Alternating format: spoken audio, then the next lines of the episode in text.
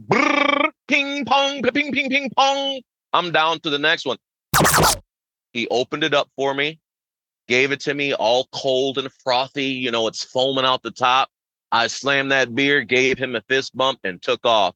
I don't know what was in that beer, but for that last 10 miles, I rode like a rock star. So it's something behind the beer. when people don't understand that you are not liked because the color of your skin, which you had no control of, that's a lot of trauma, childhood issues on top of everything else. So what I found out with the bike was, well, huh, I can ride this bike and it doesn't ask me questions. It doesn't ask me how I feel. It doesn't ask me why I did this or why I did that. I get on it, I ride it, and it just gives me great joy. It gives me smiles because I can cover land and I can cover topography that you can't cover in a car.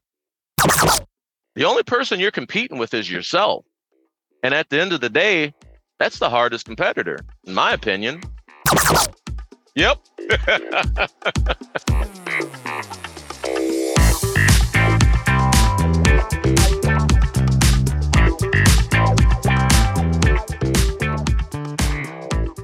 Welcome to Trail Effect. I am your host, Josh Blum. Trail Effect is a show that dives into the stories behind trails, the communities that embrace trails, and the people who rely on trails as a way of life.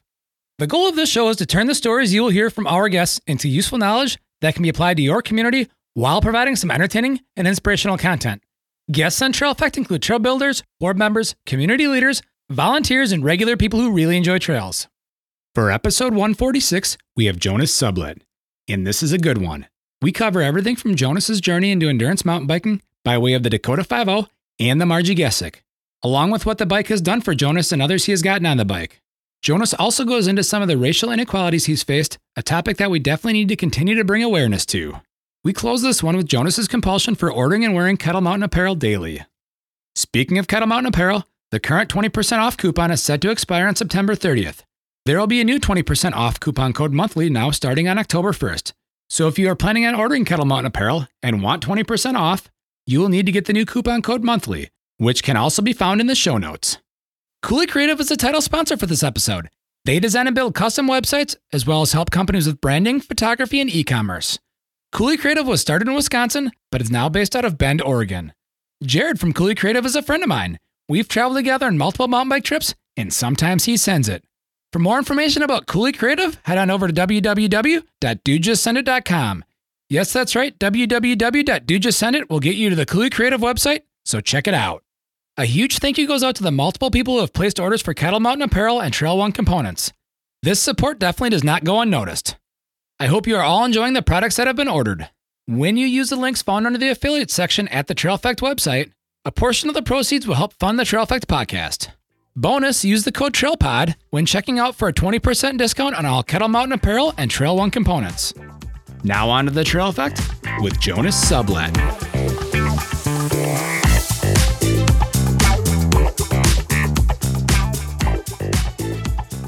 How you feeling? It's uh, now a couple days post Marji. Your legs starting to come back around, or you still kind of wore out? Dude, I feel great. I wasn't uh I wasn't wore out when I got done, to be honest with you. I mean, uh I felt 100% that whole time. And like I said, the last 5 miles, I just started getting really annoyed with uh, Todd, which is uh, to be expected because you know I haven't met this guy, and actually, um, you know, two o'clock this morning, I re-listened uh, to the re-aired um, episode 145 because now it all makes sense. Like that guy is awesome. Like the method of madness that he creates, and I understand it now because like Marji, Crusher, um, these ultra running, I'm like, oh, what's what's all this stuff? And I've never, like, I've never really put my body through any type of uh, extenuous effort to where I'd have to sustain energy. So between the Marji and the Dakota 5 is kind of the best things that I've done since I've been mountain biking as far as endurance. Downhill is fun.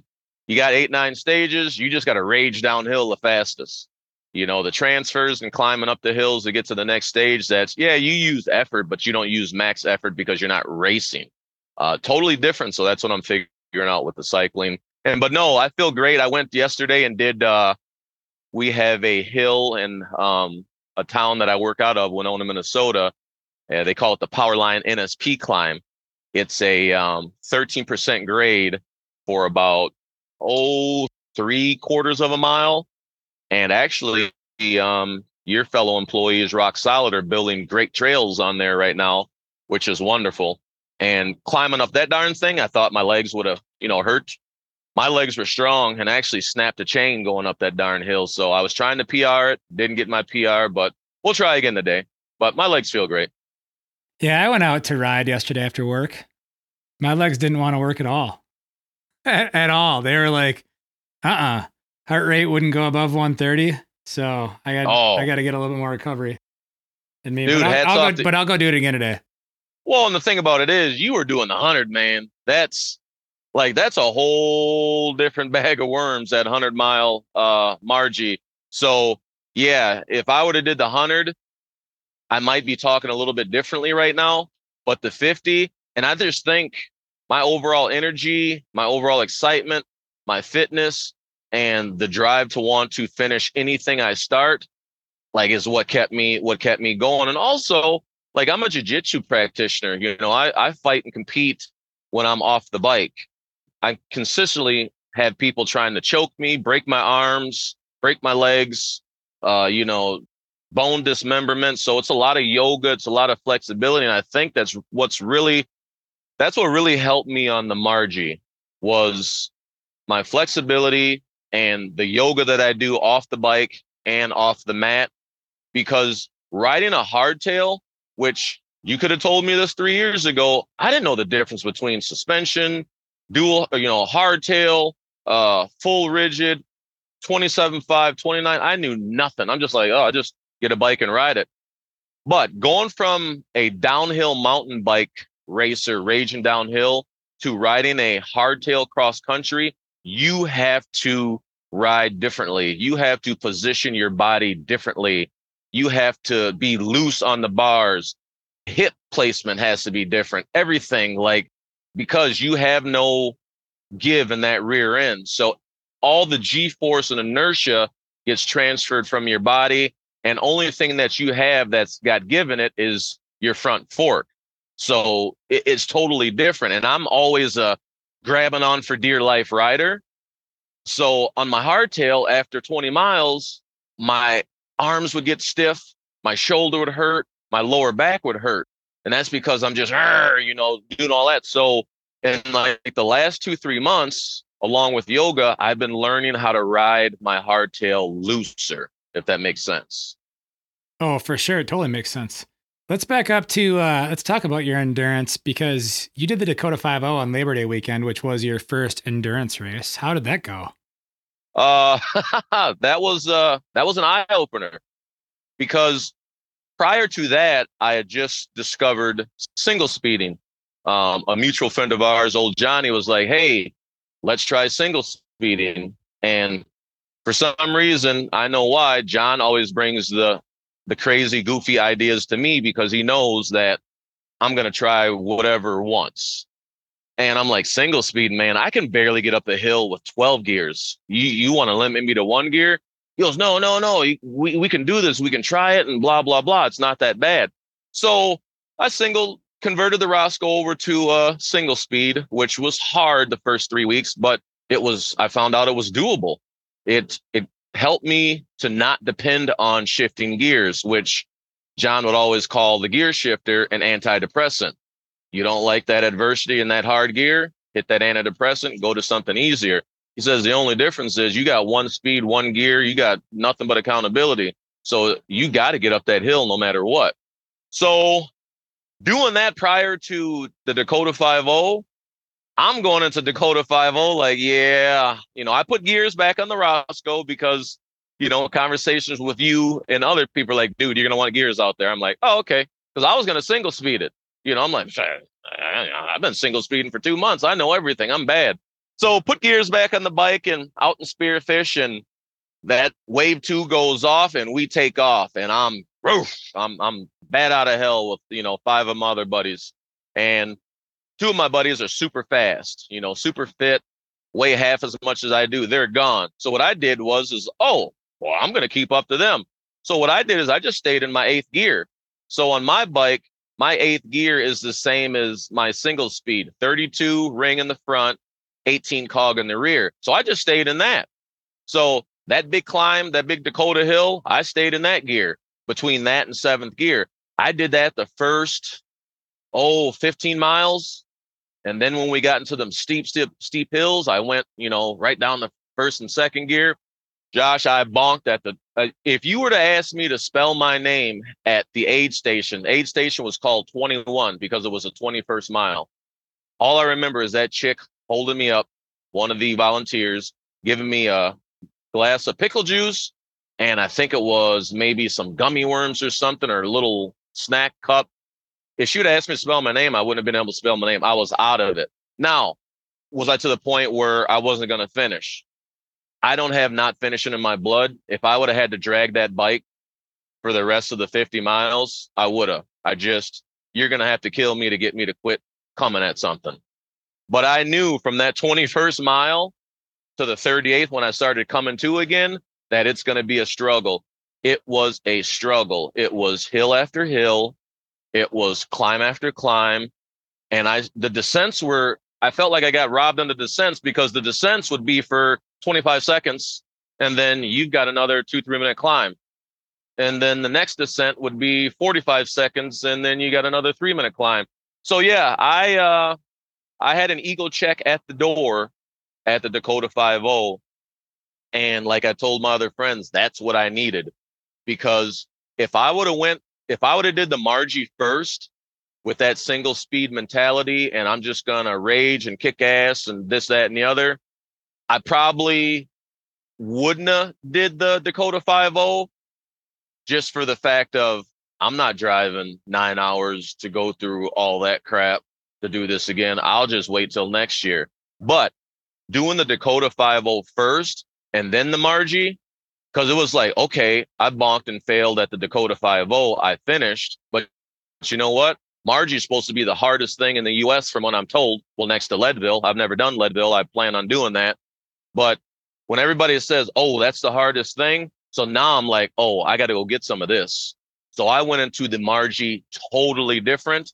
And like I tell you, I felt 100% the whole time on that Marji. I was just getting annoyed with the trail routing the last. I'm like, Todd, Danny, Todd, whoever these guys are, we're gonna we're gonna have a real adult conversation because clearly the trail could go left and make it super easy around this tree. No, you got me going right to climb up five big rocks and then 16 little baby roots. And then I get up to railroad tracks in the middle of the block. How do they get railroad tracks in the middle of the hill?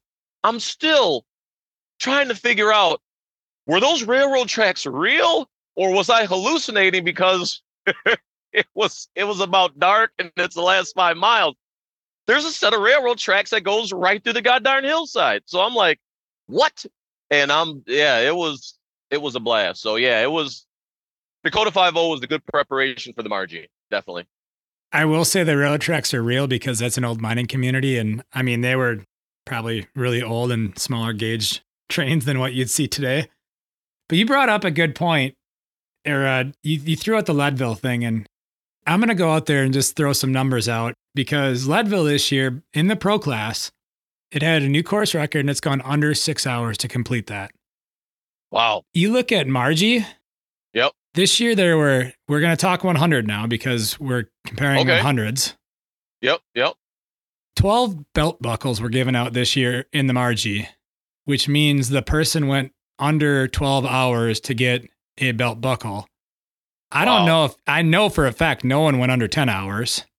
And yep. I know for a fact in the history of the Marji, this is going back to 2018 when the course was actually shorter, slightly shorter and a little bit easier. Only yep. one person in the history of the Marji has ever gone under 10 hours. Okay. And so while Leadville, I think, is difficult from a uh, breathing perspective because you're up at, you know, you're damn near in space, we'll say. Yeah, yeah, higher elevation. I don't think it's comparable in terms of actual sheer difficulty, even though the Marji is at, you know, not at sea level, but you can breathe normally because it's at the same elevation we live at. Yeah. I think it's apples and oranges there, and that might ruffle some feathers, but I don't. I'm gonna say that Marji's harder or more difficult. Well, yeah, and and like I said, I I've never done Leadville. I've only I've talked to guys in my campground at Rippling River where I stayed that have done Leadville and that have done the Marji. And I went to bed at mid um, after doing the Marji 50 and I got up at 5:30. As I'm getting up at 5:30 doing my stuff, you know, uh, getting things together, whatever, I see two guys come in and they hop out of a car and the and the girlfriends or wives are going, "Woo, honey, you did it." The guys, they were they just look disheveled, they look beaten up, they look hurt, and I said, uh, "Are you guys just getting done?" One guy says, "Yep, I finished, man. Two years before, I had two DNFs. I had the hashtag text quitter, and I said I'm doing." I like, "Hold on, wait a minute. You're just getting done." Yep. I go, hats off. I gave the guys a big fist bump. He goes, if you hear me screaming in the bathroom, the guy goes, That's just water hitting my butt because it is sore. So when I say, Hold on, let what? Okay, I got to try this Leadville for number one, but the Marji is a whole different monster than than what anybody anticipates. So yeah, I'll do the Leadville so I can have a personal comparison.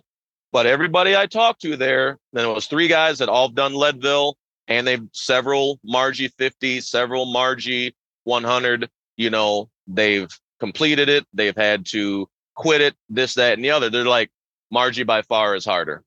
So I'm going to go after that. Yeah, you might say it's going to ruffle some feathers, but until I do Leadville, yeah, Marji, Marji's no joke, man. And I'm that's and I'm a good like downhill stuff, gnarly stuff. You can give me that all day and night, but you got to sustain the roots navigating through that chunk if you're if you don't have your riding technique intact or your endurance or your breathing you ain't getting through that 50 not the last 15 miles of it. No way. Yeah the Marji I, I joked last year that the Marji is like a 150 stage enduro race. Oh by by far. By far and it's like I take for granted what I do on a bike. Downhill stuff, I come up to a cliff, there's a 10 foot drop, there's chunk, there's slabs, all that stuff. I'm Geronimo sailing it off there because I'm just an adrenaline junkie and it scares me. Uh, so it's like, let's embrace it. When people are grabbing their bikes, grabbing on the trees, sliding down the rocks, trying to get their foot placement, and then I come up behind them. I was like, rider back, dropping in downhill. They're just like, huh? And all you hear me is go, ping pong, ping, ping, ping, pong. I'm down to the next one. That's how I was gaining on people because I'm like, oh, there's people here that, okay, you're a super good cross country fit climbing dude. But when it comes to launching your bike downhill, oh, that's where I'm gonna. And so I played leapfrog with a lot of people. Am I a better climber than what I was two years ago? Yes. Am I where I want to be? No. But there's a trade off. Like, I don't know. At some point, I'm kind of like, I don't care if I'm the fastest guy up the hill because I'm going to talk shit. How fast can you get down it? So that's technique. And that is knowing how to navigate. So that's where I kind of caught, caught up and passed a lot of people is there was nothing there, and I'm not saying bad anything bad about the Marji, but there was nothing there that uh, intimidated my gnarly factor. And I think that's because I've ridden in places like Moab, some super sketchy stuff in Arkansas and uh, down south, you know, especially in like Flo- you know Florida area. Uh, but the Marji itself, yeah, that's super for a cross country person that has better endurance than me that doesn't really care about the downhill stuff. They're just worried about getting through, dominating on the flats, dominating on the climbs. Well, it's all a trade. Everybody's fitness is a trade off. If you're good at uphill climbing and flat and you're bad at the downhill, and there's a lot of downhill on that, well, I'm going to catch you at some point. We're going to leapfrog all day. And that's what I was doing with a lot of people. So for me, my first Marji 50 was to just get through it. Like you told me after we were, we were at the pizza shack, all right, Jonas, John's coming out next year because he couldn't do it this year. You said to me, I want you to race it next year. He goes, don't worry about doing, you said, don't worry about doing the 100, do the 50 next year and race it. So that's what I'm going to do. I'm going to race the 50 next year instead of just trying to get through it and see how I do. Yeah, because the 50 is totally raceable. And just to be clear, what what Jonas is talking about is he was also paired up with his buddy Zach. Yep. Yep. You know, so they were they were sticking together for a lot of it, and that's where you know they just they were out there. You guys were you're basically just getting the full experience. And speaking of the full experience, so everyone knows that there's no official aid stations for the Marji Gesick, right? Yep. What'd you think about the unofficial aid stations and the community that it brings out? Listen, let me tell you something. The people that come out, and those are all are those all volunteers, right, Josh? Volunteers are just people that live like it's it goes okay. to their front yard, or they decided to set up a, a, a tent or a table in a random location that they just live around there, or they want to do it. Listen, the love that was spread in that community, and this is this is the best analogy or, or comparison I gave a couple other friends. I said Marji Gesick is comparable to Sturgis. So, what Sturgis brings out, and that is a motorcycle rally with, you know, everybody that has a motorcycle, Harley, enduro bike, crotch rocket, whatever, goes to Sturgis, South Dakota for the big two week rally. That's all I could compare it to because when the people were coming out their houses with kettlebells and do you need water? People would just drop their flatbed drop the tailgate of their truck down with snacks and fruit. I came out of one hill and the lady is running next to me with sliced apples, cut up bananas, and oranges. She goes, Don't get off your bike. Don't get off your bike. Here you go. I grabbed two oranges and I grabbed some apples and I just shoved them in my mouth, shoved the apples, tossed the peel, or shoved the oranges in my mouth, tossed the peel. I'm like, That is freaking awesome. And when I stopped two aid stations down, you know, technical non-aid stations. There's were guys that would hold me up on my bike, grab my water bottles, hand them to another lady. She would fill them up. They'd put my water bottles back on my bike, and then they would push me to get going, like I was a NASCAR car at a pit stop. I didn't even have to get off the bike. I'm like, oh, I was fascinated by that. But the one aid station, and I have written about it. I have talked to Todd about it. I don't know what aid station it was, but we came down a long descent, had to come across the highway, and there was a nice lady sitting there with a peanut butter and jelly sandwich and a cinnamon cream cheese donut. Come to find out her name is Patty. And I said, she goes, You want a banana? Peanut butter and jelly sandwich? I go, No, I don't want the banana. What, what do you got in the bag there? He goes, Oh, I got a peanut butter and jelly sandwich. Oh, I'll take that. So she gives me half of that. And I go, What what do you got in that box right there? Well, I got I got donuts. Everybody knows me. I love donuts. Uh, what do you? What's that one there? Oh, this is a cinnamon cream cheese with extra thick cream cheese frosting. Josh, I grabbed that goddamn donut. I took a bite. Patty goes, I've never seen anybody eat a donut with so much passion. Every bite of that donut, Josh, I was like, Patty, you are the best person in the world. The cream cheese, it was homemade cream cheese. So it was the thick, thick cream cheese to where when I bit it, it got all over my top lip and all over the teeth and on the chin, you know, just just a big dollop of it, you know. I'm like, oh, this is so good. Because I was waiting for Zach to come down the descent. I'm sitting there eating. I go, Patty. She said, Whoa, are you an aid station, Patty? No, I'm just a volunteer. My daughter is coming down with her boyfriend. So I'm sitting there knee deep in the donut, here comes her daughter and her boyfriend. Hey, hey, hun, here you here you go. I got donuts. I got this, that, and the other.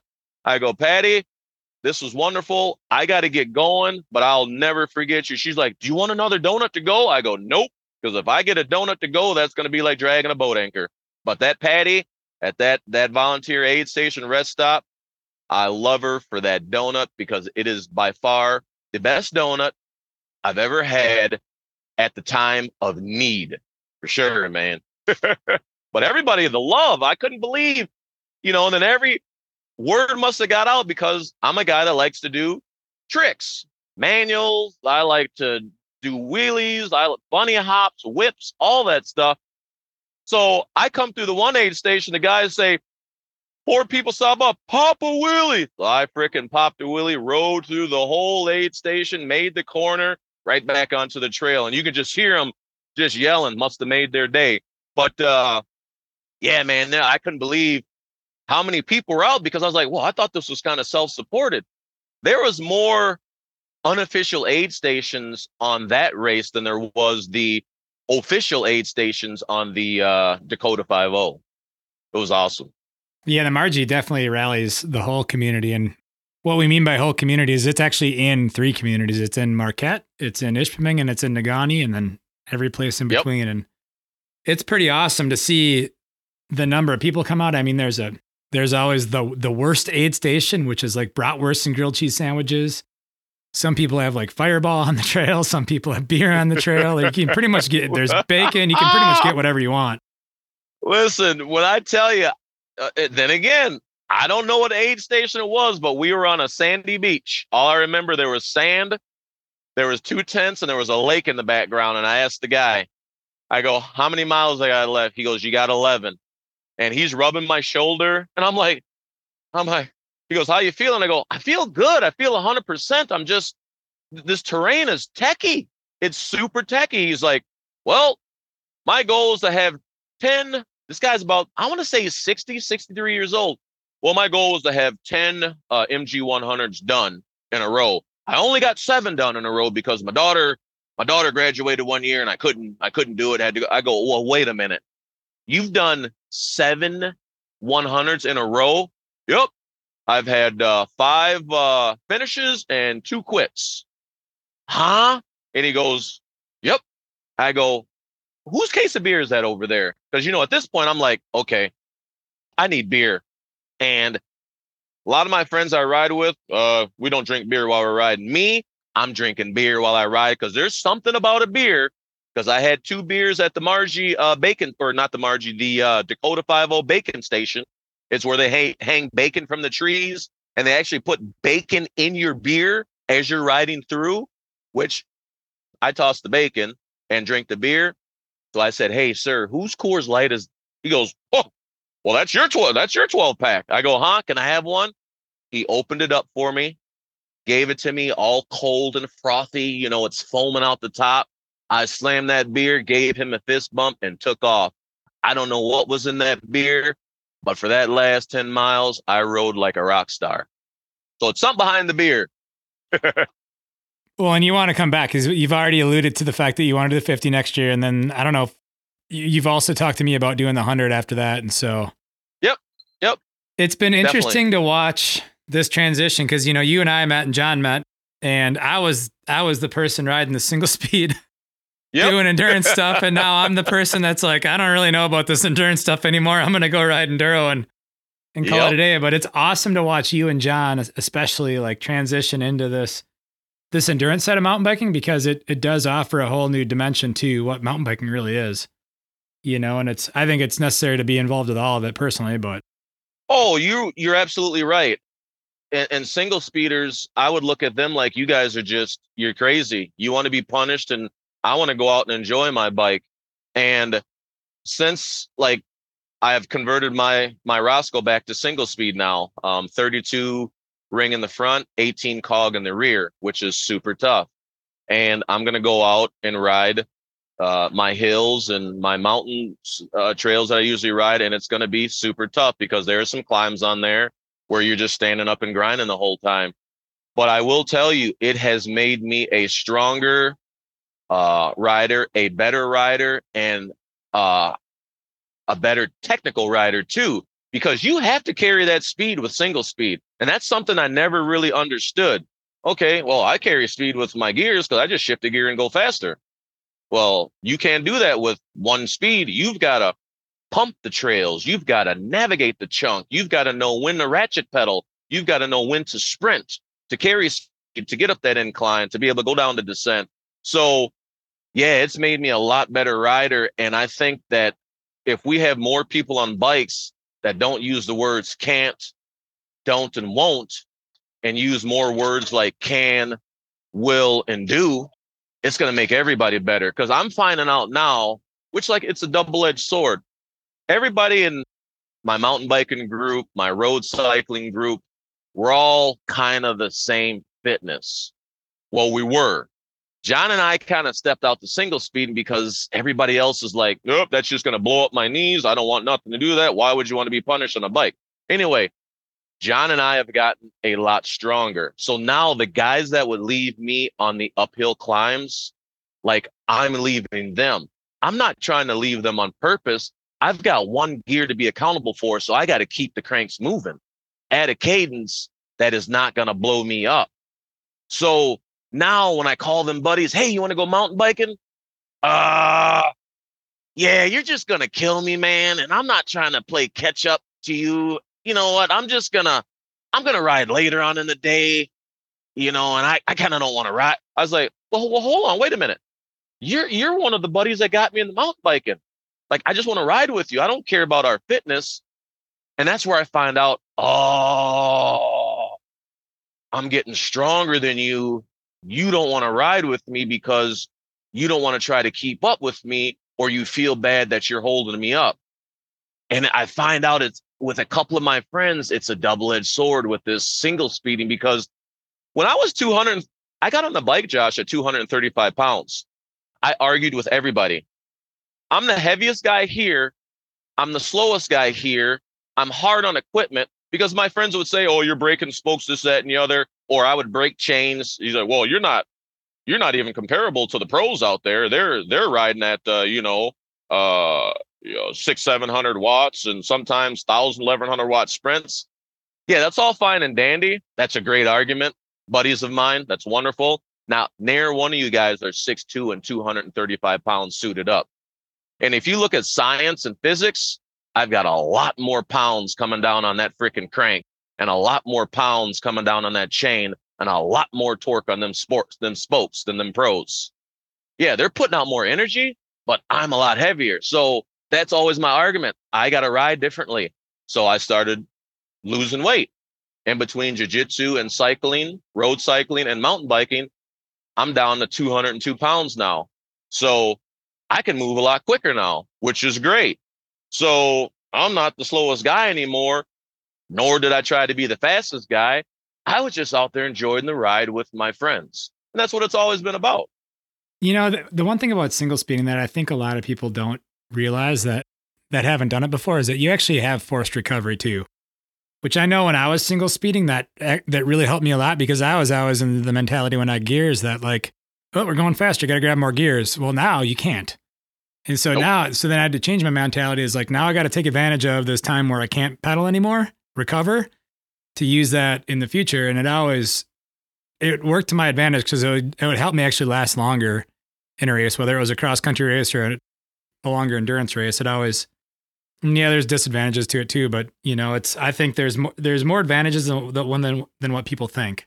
Oh, you're absolutely right. Yeah, you're right about that, Josh. Let's transition into getting others on on on bikes, especially like your mother and your brother. Oh, so yeah, you look at uh the people that I've gotten on bikes in the last 2 years, I've gotten oh, probably 8 9 people on bikes. And I'm talking about them listening to my story, them listening to what I've dealt with with my mental as far as uh, you know, childhood stuff. Uh, no dad around, mom wasn't around, being raised by my grandparents, you know, being the only uh, person of color in my community and going through all that racism and having to carry that and what a bike um, has done for me.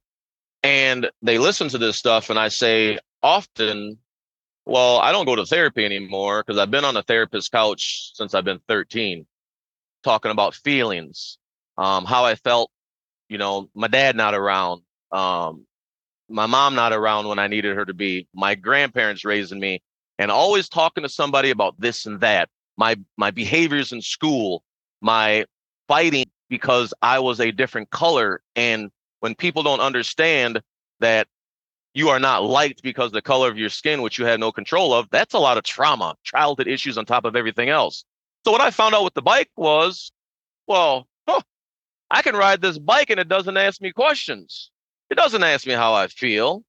It doesn't ask me why I did this or why I did that. I get on it, I ride it, and it just gives me great joy. It gives me smiles because I can cover land and I can cover topography that you can't cover in a car uh, and things that I've seen.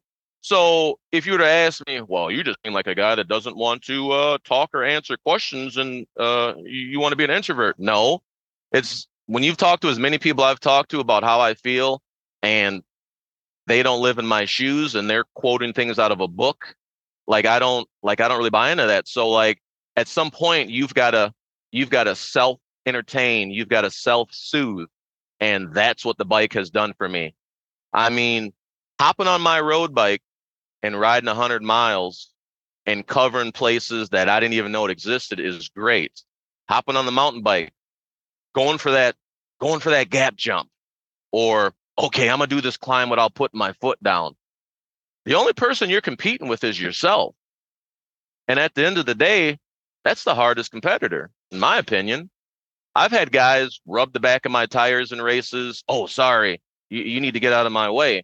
And I'm like, listen, if you're that fast, you sh- you probably should have been in wave one or gotten up earlier so you could have your bike at the front of the line. Number two, I've got enough ribbons and trophies at my house to where I have nothing to prove today to you or anybody else. I've got everything to prove to myself. So when I tell people that, and I've got a lot of family that that deals with trauma, PTSD. I've got a lot of friends that deal with trauma, PTSD. So I'm like, try jujitsu or try riding a bike. Well, I'm not gonna, you know, the first thing is I'm not gonna spend thousands and thousands and thousands of dollars on a bike to do this, do that. I'm not telling you to do that. I'm telling you to grab a bike. If you only got a paved trail or city blocks to ride on, just ride it and get lost in your thoughts. So I've had some of the most negative people come to me and say, you know what, Jonas, I kind of took your advice. I saved five, six hundred bucks and I went and bought a went and bought a bike. I go, okay, how'd that go for you? Well, I'm gonna tell you, it changed my whole life. Not only did I have fun, I lost the 30 pounds that I've been trying to get off for the last five years. I go, yeah, it's like a it's like a hack. You go out ride your bike, you have fun, and you lose weight. Oh man, I mean that's that's a win-win. And then if you have that negative, negative energy and you just dislike everybody for something, or your boss made you mad, or your coworker was clicking their pen too too many times in the cubicle, you know what you do? Go turn the cranks. Because I guarantee it, all that anger you got in you, go hit a 12% climb for a half a mile. By the time you get up that climb, you're gonna you're gonna forget that person in the office's name. You're gonna forget the company you work at because all you're gonna care about is that accomplishment of you getting to the top of that hill. And that's what life is. We're all we're all climbing hills right now, man. And some people's hills are flat. They got it made. Guess what? My hill, my hill of life has got roots, it's got gaps, it's got drops, it's got super rocky chunk that's wet. And I, I got to navigate through all that. And when I get through it, I look back at that and be like, you know what? you weren't as hard as what I what I thought it was. So my brother got me into jujitsu. Younger brother, we're eight years apart. I said, okay, bro, you want to start bonding? 2000, 2018, I got into jujitsu. 2016 was my first uh, time I got a road bike. So two years apart. So I got into jiu-jitsu because he wanted me to get into an art that him and I can bond. All right.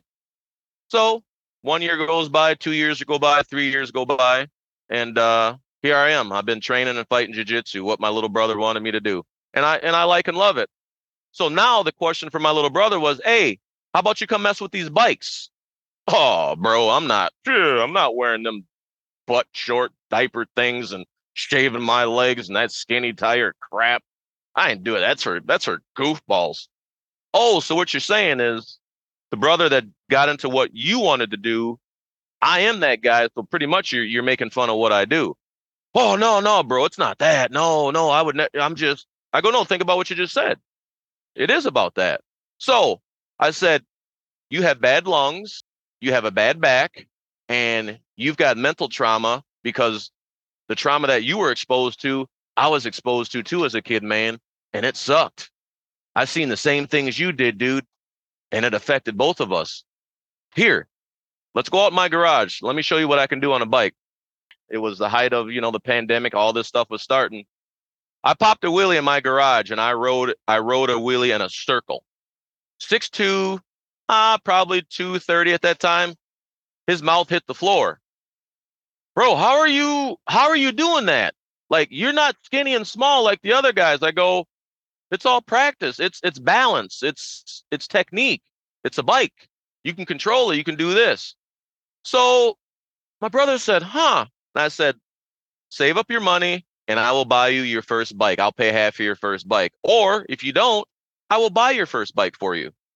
So what I did is went down to uh, Adventure Cycle and Ski, which is a cycling shop in our town, uh, which my good buddy Brad owns. I said, hey, I'm gonna get my brother Marlin 8, start him out on that mountain bike. He goes, what, Dion? I go, yep, get him on a bike. So bought my brother Marlin 8 uh, a year and a half ago, and I can't get this guy off the bike to the point to where when I got my Roscoe, he went and bought a Roscoe six months ago. I can't get him off of that. I taught him how to ride a wheelie. He's riding. This kid is riding wheelies better. He is riding wheelies better than what I can do. People think I'm good, and I'm pretty damn good. I would say there's not. I can go to many towns. There's not too many people there that are going to out wheelie me. And I'm not talking about just popping up a wheelie riding for a couple blocks. I'm talking about riding from one side of your town to the other, hitting corners, hitting dips, all the impurities of the road, and keeping that wheel up, fighting the wind, knowing how to open your knees, open your hips, turn your wheel, your front wheel a certain way so it grabs the air to make you go left or right. So, like, my longest wheelie is probably two and a half miles. No problem. People say, holy, there's no way you can do a wheelie for two and a half miles. Yeah, I, we, we got it on video. And I can manual. That's all I did during COVID. I said, if I cannot be the quickest guy up the hill, if I cannot be the fastest guy down the hill, one thing I'm going to master is party tricks. I have been to enough enduro races I've been to enough road cycling tours and I've been to enough mountain bike and cross country events to know that the guy that can do the manual in the wheelie, he is always remembered and he is always praised. You know why? The hours and time and dedication it takes to perfect them two arts, the wheelie and the manual, because one is operated by crank and one is just operated by pure balance. And when you can master them, which I can say I have, everybody remembers you. It's just riding wheelie cross finish lines. That's my thing. Every time I see the finish line, doesn't doesn't matter how tired I am, I'm popping that sucker up. I did I did it at the Dakota 50. I rode a wheelie for two blocks past the finish line, Marji 50. I can't I hit Main Street. I popped it up right past the barricades and I rode that sucker all the way through. And if Todd and them guys weren't at the end, I could have rode it. I could have rode it all the way through town. That's how good I felt, and that's how much control I got. So once I showed Dion, my brother, all the things you can do on a bike, it's not about lycra, spandex, and being in a peloton. It's a whole different world. You make biking what you want it to be. The world's your oyster. So now, like him and I ride probably about 25, 30 miles a day. And all we do practice wheelies, practice manuals. I train him on how to breathe going up inclines. I train him on how to reserve energy and when to attack. So now mom gets wind of this. Hey, um, what y'all, what you and Dion been doing? Oh man, we just been, we just been riding bike. Well, hold on. Dion don't even like riding bike. Uh, well, I guess you ain't talked to him lately because he's got his second bike. What? calls my brother up. Dion, what's up, ma? Uh, you got a second bike? Yeah, I just I just got a Roscoe. Uh, I got a Roscoe eight. Wait a minute. Doesn't your brother got a Roscoe? Yeah, but he got the seven. So mom's like, well, I want to get a bike. I said, Ma, I told you before that the bike will help you with your with your mental therapy. It'll help you with your fitness, and it just help you with your your overall self esteem. So two months ago, Josh, where are we at? We're down at uh, Adventure Cycle and Ski. Mom, which one you want? oh, I want that Verve 2, which Verve 2 is kind of like a uh, sit up, more sit up town bike, you know. Uh, I think it's like 18, 18 speed, whatever. Mom starts, mom starts riding. We take her out. I take her around Lake Winona. We got two lakes in Winona. We got some hills. We got some this. We got some that. It's a college town. So we got all types of nooks and crannies to ride through. Um, mom's first day, she did 22 miles with us. My mom's 64 years old.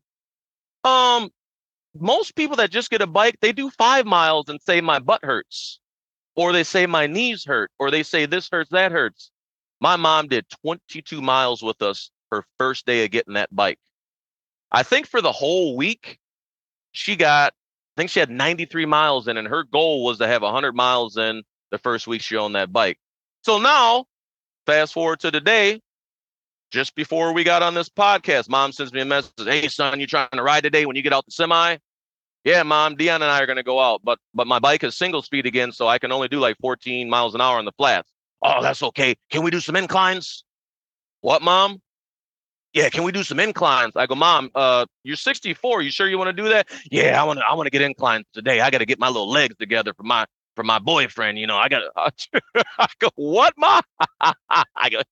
So and that's just two stories. I've gotten fellow truck drivers on bikes.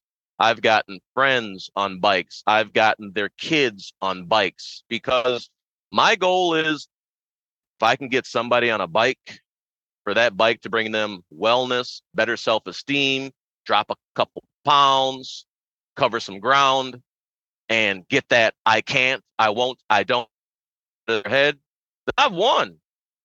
Hey, I'm trying to share all the greatness with everybody. You know, um, if I can do it, I know you can do it. That's what it's always it's always been. Wheelies and manuals and bunny hops and all that stuff. When I'm not, and there's a lot of stuff. Everybody, you know, they watch that Strava. Uh, where'd you climb? Did you get? There's a lot of there's a lot of times that I ride. I don't even put it on Strava.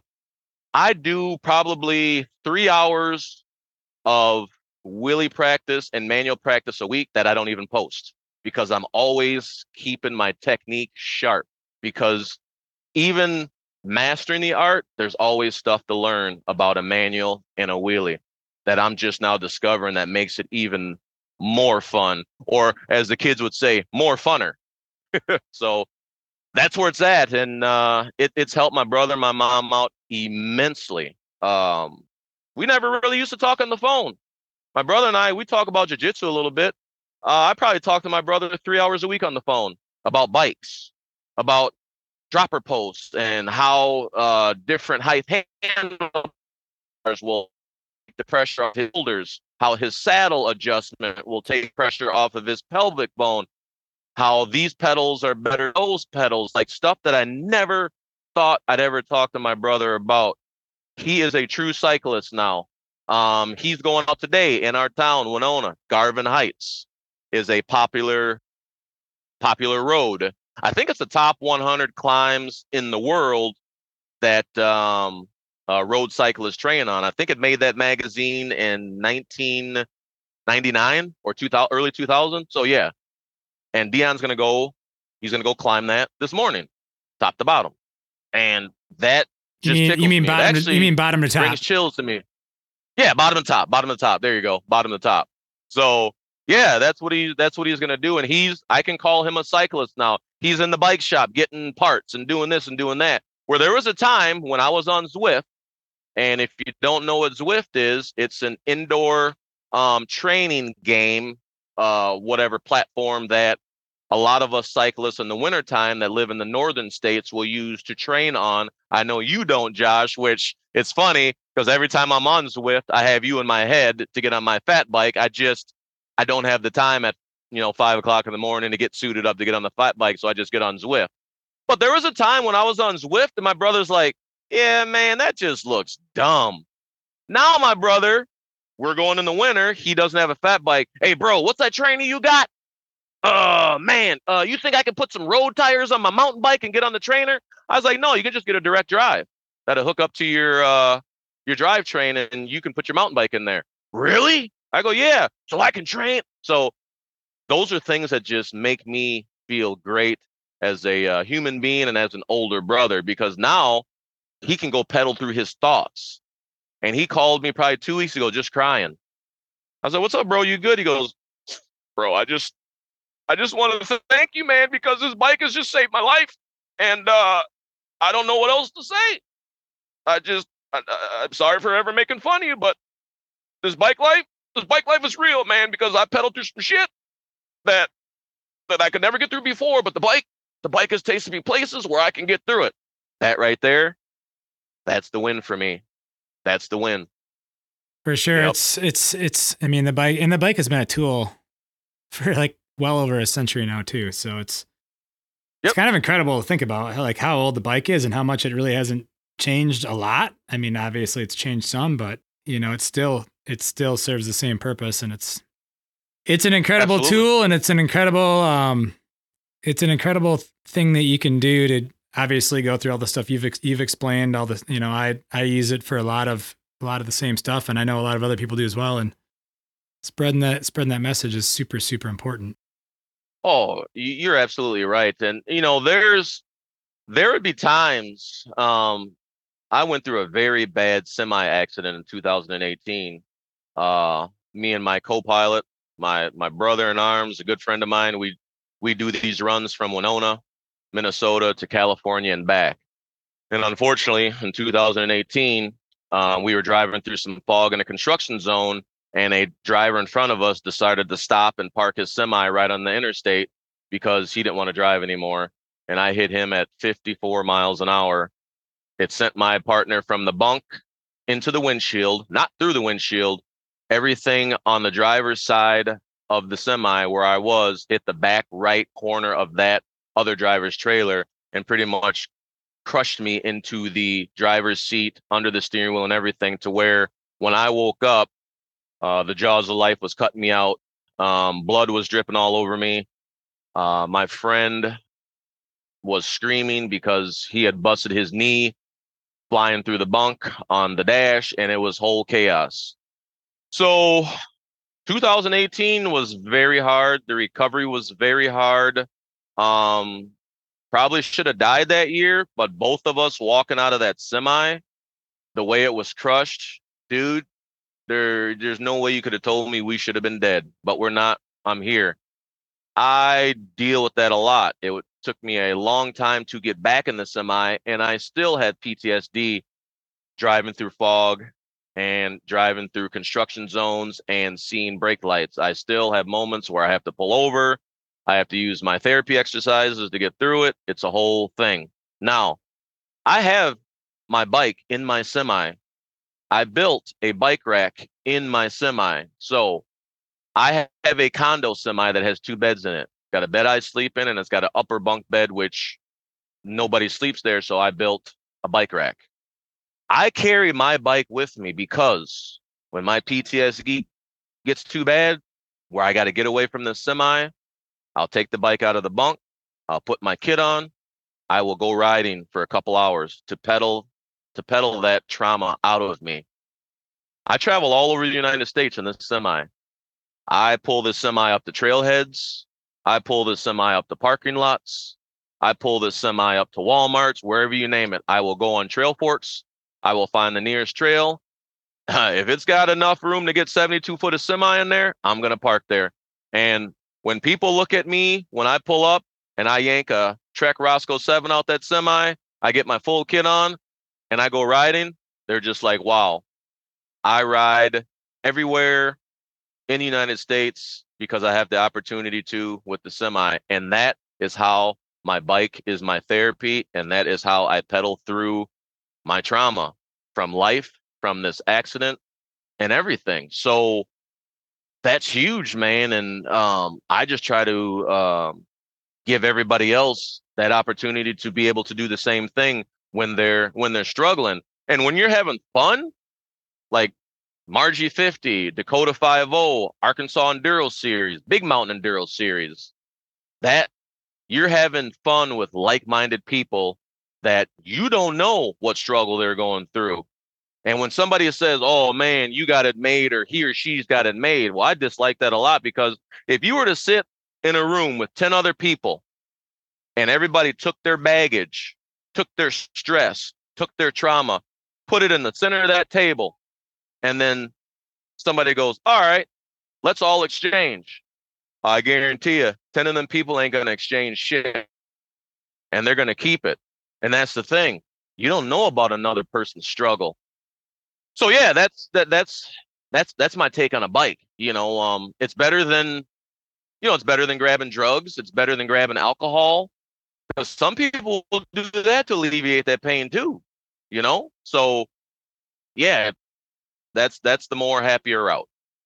For sure. sure. It's it's so and I know we've talked we've talked so numerous numerous times about, you know, your excursions on Trailforks and where you're driving and you know, you've asked about different trail systems that I may have been to in the in the past and whatnot, or if I know anything about certain places. And it's awesome to be able to spread that knowledge, you know, especially to you, you know, who's really using the bike in ways that most people won't, you know, and people I mean, how many truck drivers do you know that throw bikes in their in their semis? Probably zero. Oh, oh no, and that's the thing. I'll get to these rest like I sleep at uh, Love's travel stops a lot.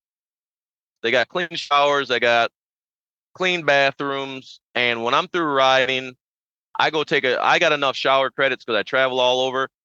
These guys, when I'm pulling my bike out of my semi, what they will do is they will sit in their semis, and you see their cell phones popping up on the dash. They're taking video of me. So I laughed at one guy. I've laughed at several guys. Instead of taking video of me getting my bike out to do something great, to stay fit or whatever, how about you get your ass out of the seat and do something? Now, that's the type of guy I am. I'll call a guy right on out. Sometimes it gets the person that wants to fight me. Oh, well. I mean, I can handle myself. But at the end of the day, I'm holding you accountable for what you're doing. Don't don't take a video of me, whether it's negative or positive, to send to your other buddy. Yeah, look at this clown. He's doing too much. Guy's got a bike in his semi. Huh. Who is he? When you're sitting there eating pizza, uh, chewing on Twinkies, because I've seen them do it before and sit there and laugh at me because I'm doing something great. But I've also, not to just lead with the negative, Josh, I've also pulled that bike out that semi and had some guys walk up to me, dude, what you, you can fit that in there? Well, yeah, it's it's it's a condo truck. I got plenty of room. Well, what are you gonna do now? You see that trail right over there on the other side of the Love's parking lot? There's a whole trail. It's called the uh, the Clive, Iowa um, Greenbelt Trail. Yeah, you can go walk back there. You can go ride bike. It'll take you to Des Moines. It'll take you over to uh, uh what's the other state? Uh, Clive, Iowa, and it'll take you over to Ankeny. You know, so I'm gonna go hop on there. Man, you're a you're a great representation for a truck driver, man. You're awesome. Well, see, that's another mistake. What's a truck driver, Josh? Right there, people are just, well, you don't look like a truck driver. What does a truck driver look like? Well, I don't know what a truck driver looks like. I don't know what a banker looks like. I don't know what a person that bags groceries looks like. They're just all people in me. I don't know from what they look like, what do they do for a job? And that's where I start really messing people up and getting them to think.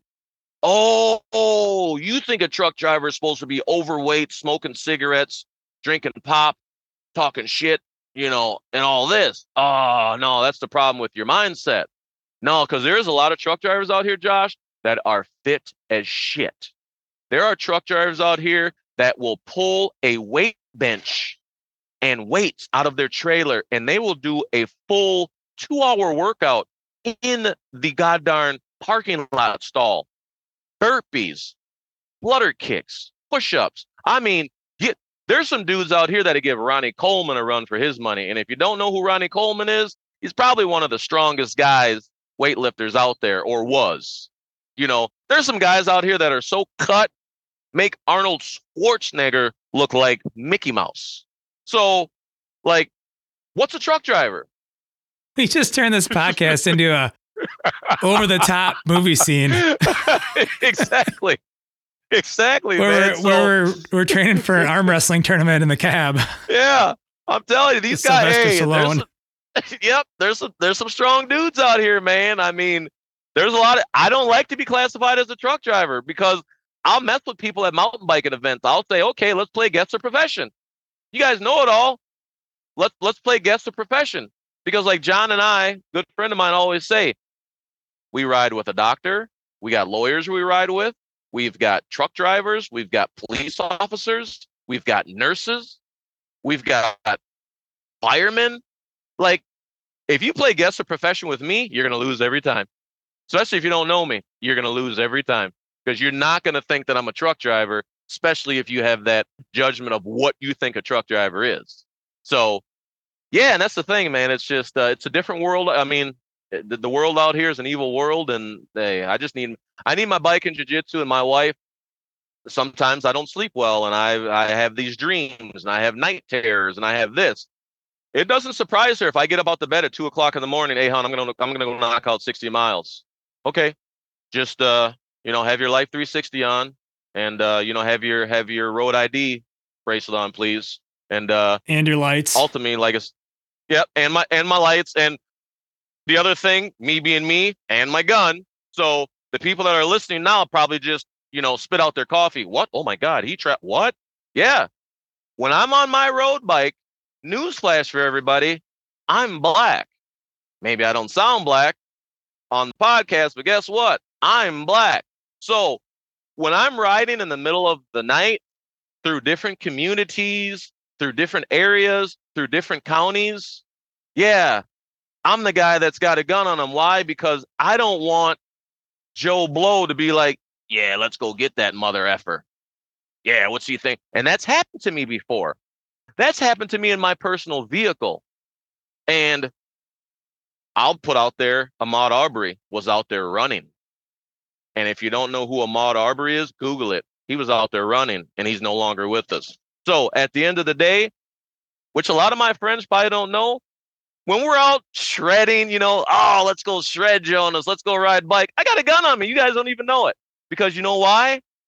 I look at scenarios and I have to deal with stuff totally differently than what most of the people I ride bike with. When I'm doing my 100 mile tours back to back to back, when I'm doing Ride the Ridges, which is a big popular ride in Winona, Minnesota, when I'm riding in Bentonville, where everything is just great, Bentonville, Arkansas, I got a gun on me. I don't ride anywhere without my gun on me because you know what?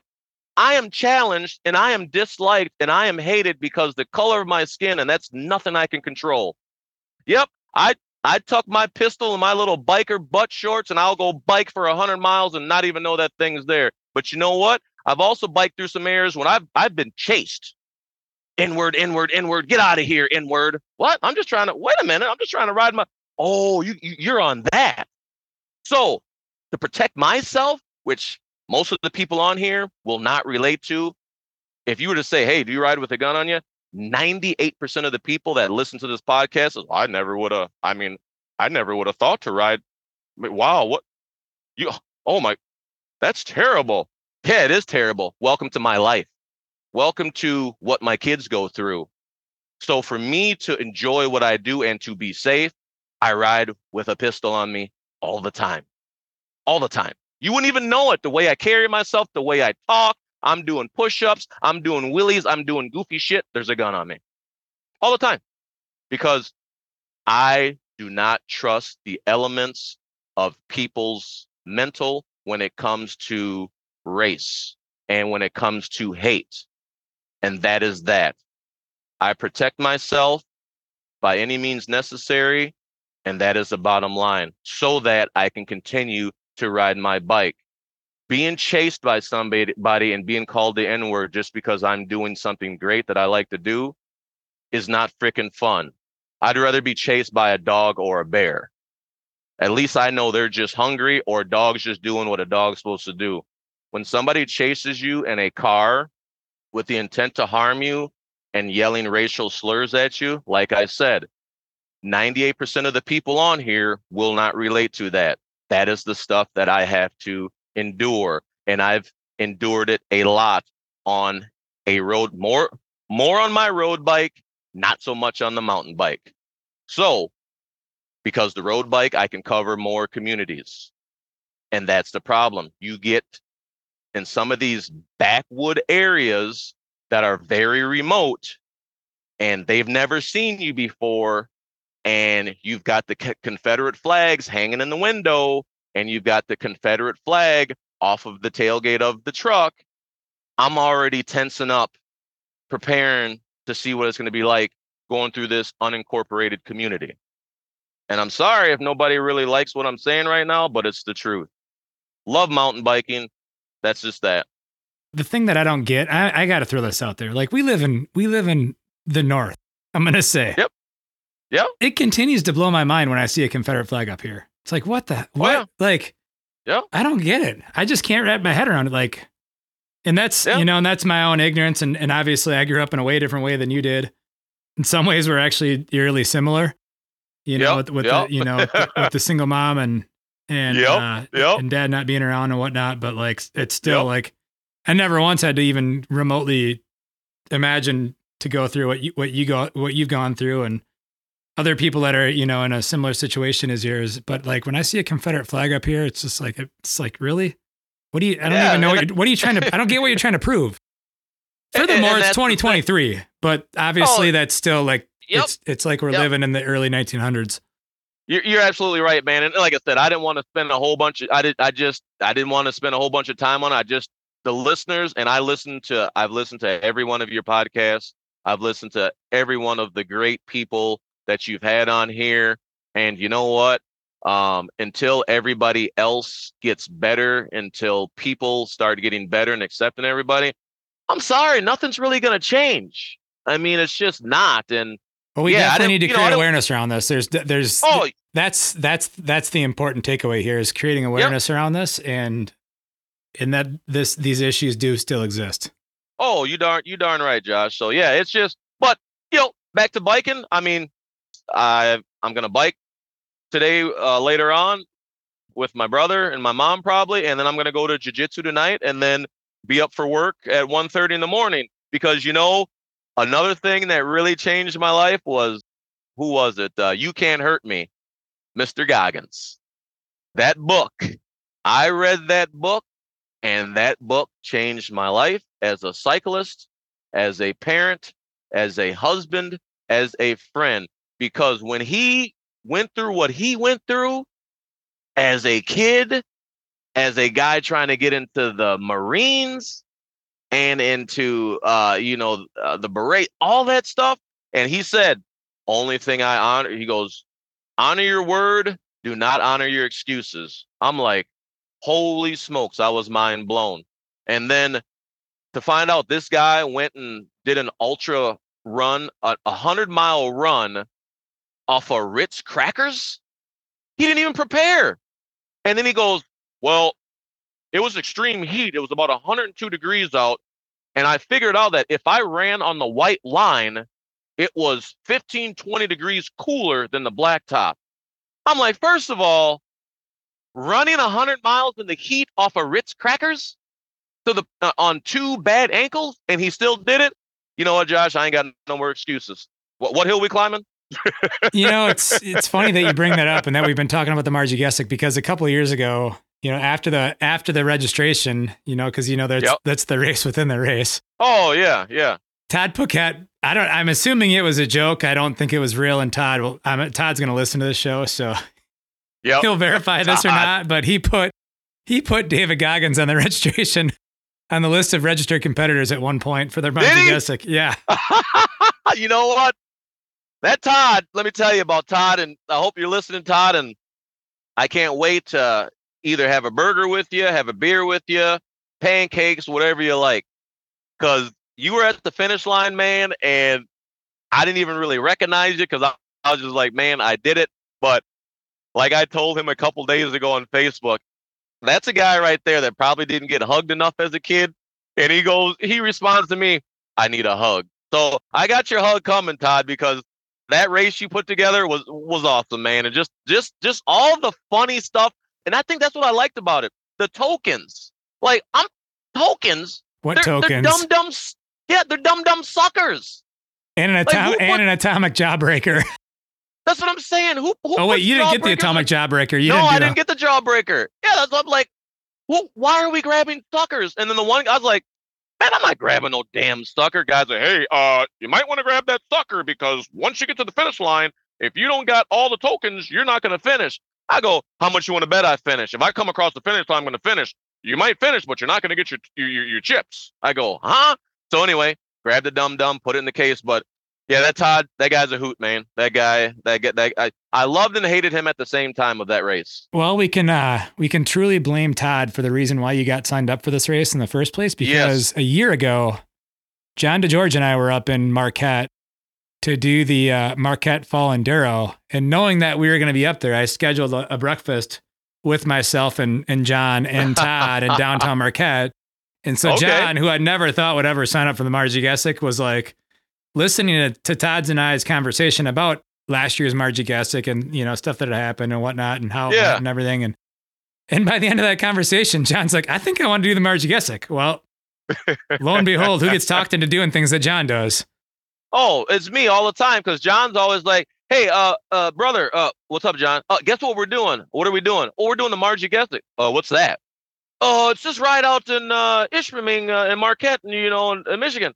Uh, hold on, are you talking about that crazy thing that Josh Blum does? Yeah, we're gonna do that, man. I'm not doing that.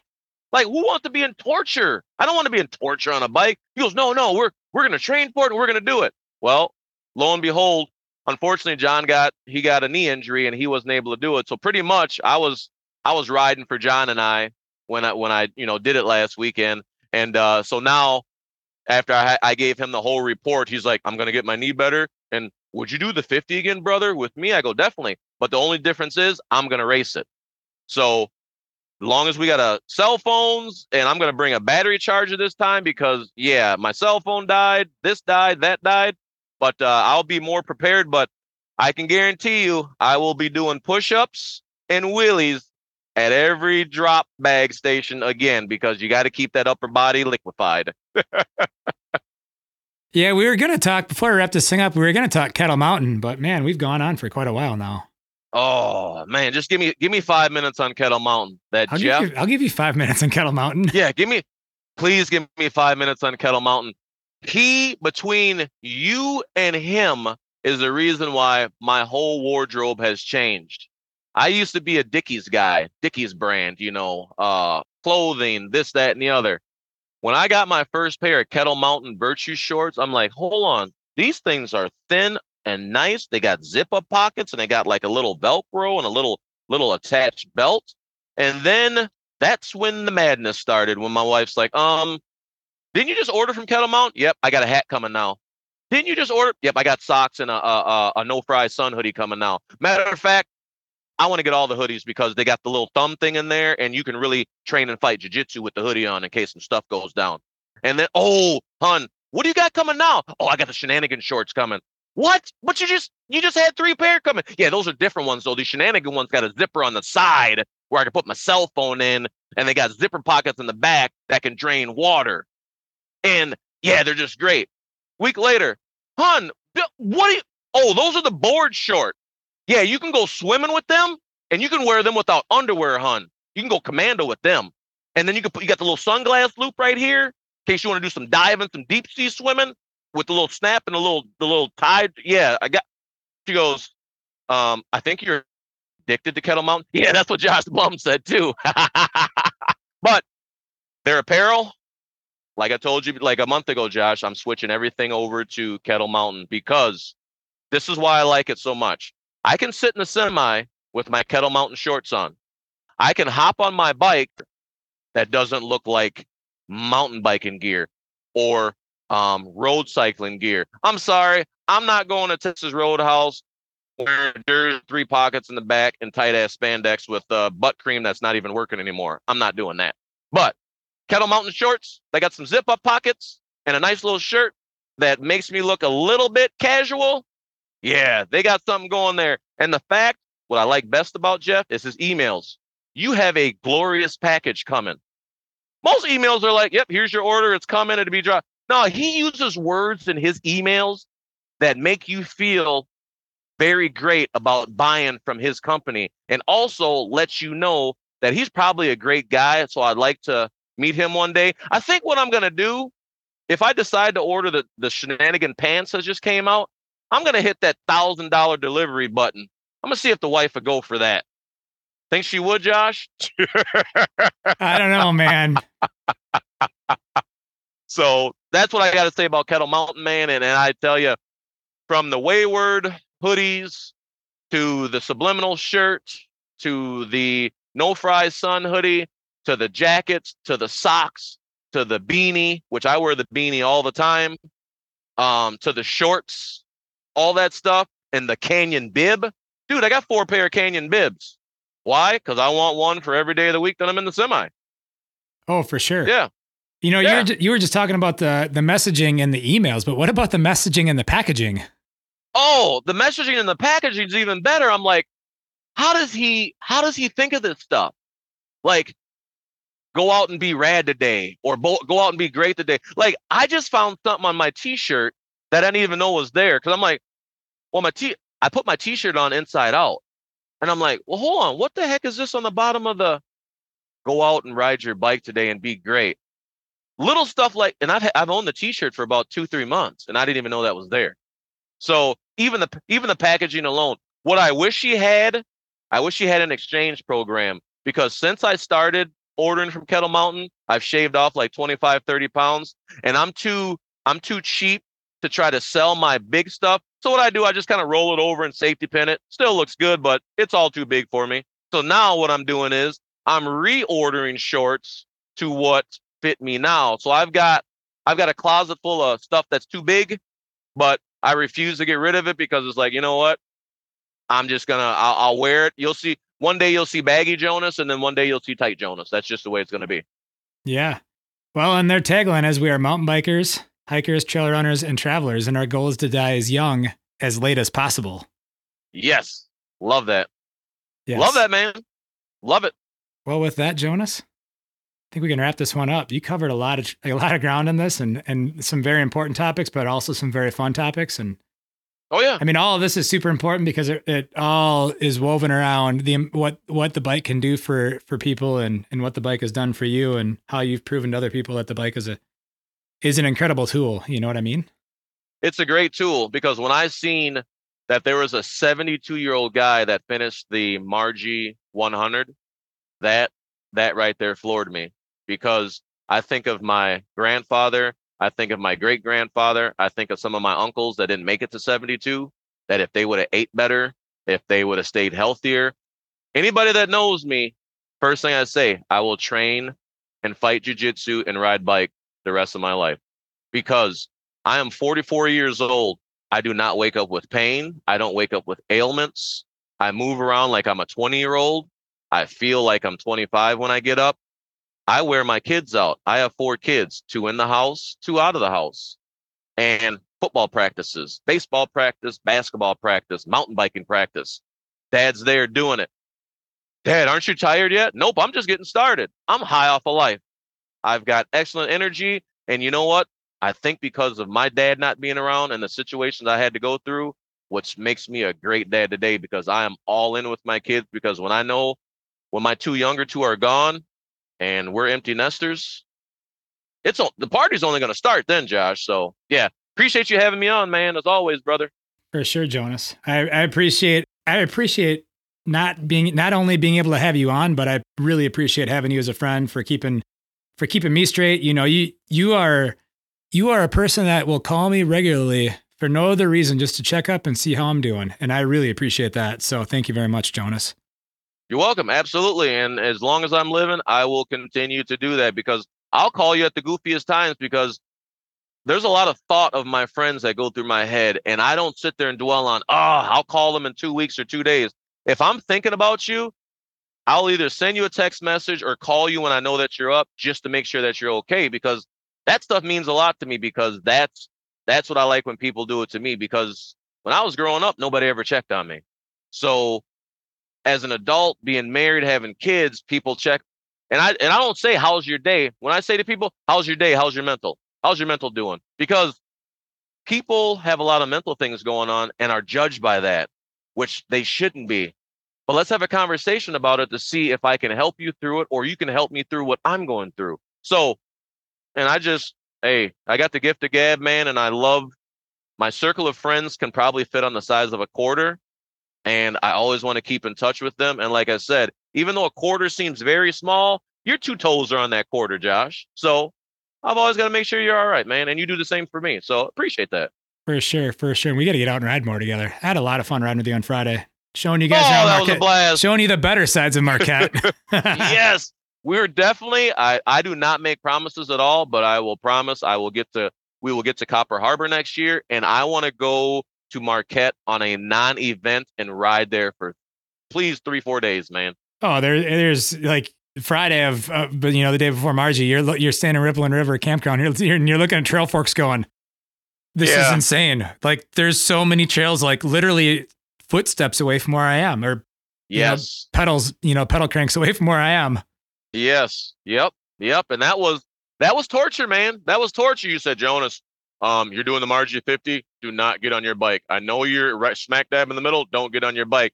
So you know what? I sat there and I listened to what you said for two hours, and I said, you know what? I'm just gonna go on the Grom Trail because the Grom Trail can't hurt. Well, the Grom Trail led me to some drop zone, freaking double gap tabletop jump area where I sat there and sessioned that thing for 45 minutes, and I said, you know what? If Josh catches me, he's gonna be upset. I better go back to my truck. Oh no, I'm not gonna be upset. I just know that I just know that may have may or may not have make, made a day longer the next day. But the reality is, we're all here for the same reason, and that's to have fun. And you were out having fun, and that's the important part. Absolutely, man. Absolutely. So yeah, I'm good.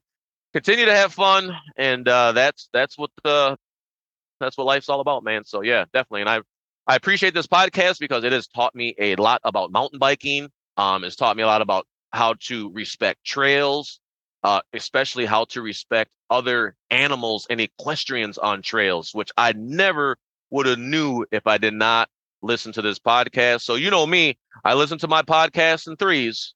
So, and I know you're you're working on a little hiatus. I listen to the um the re-airs, but yeah, I'm a guy out here that I've listened to every single episode of all your podcasts, and you are doing great.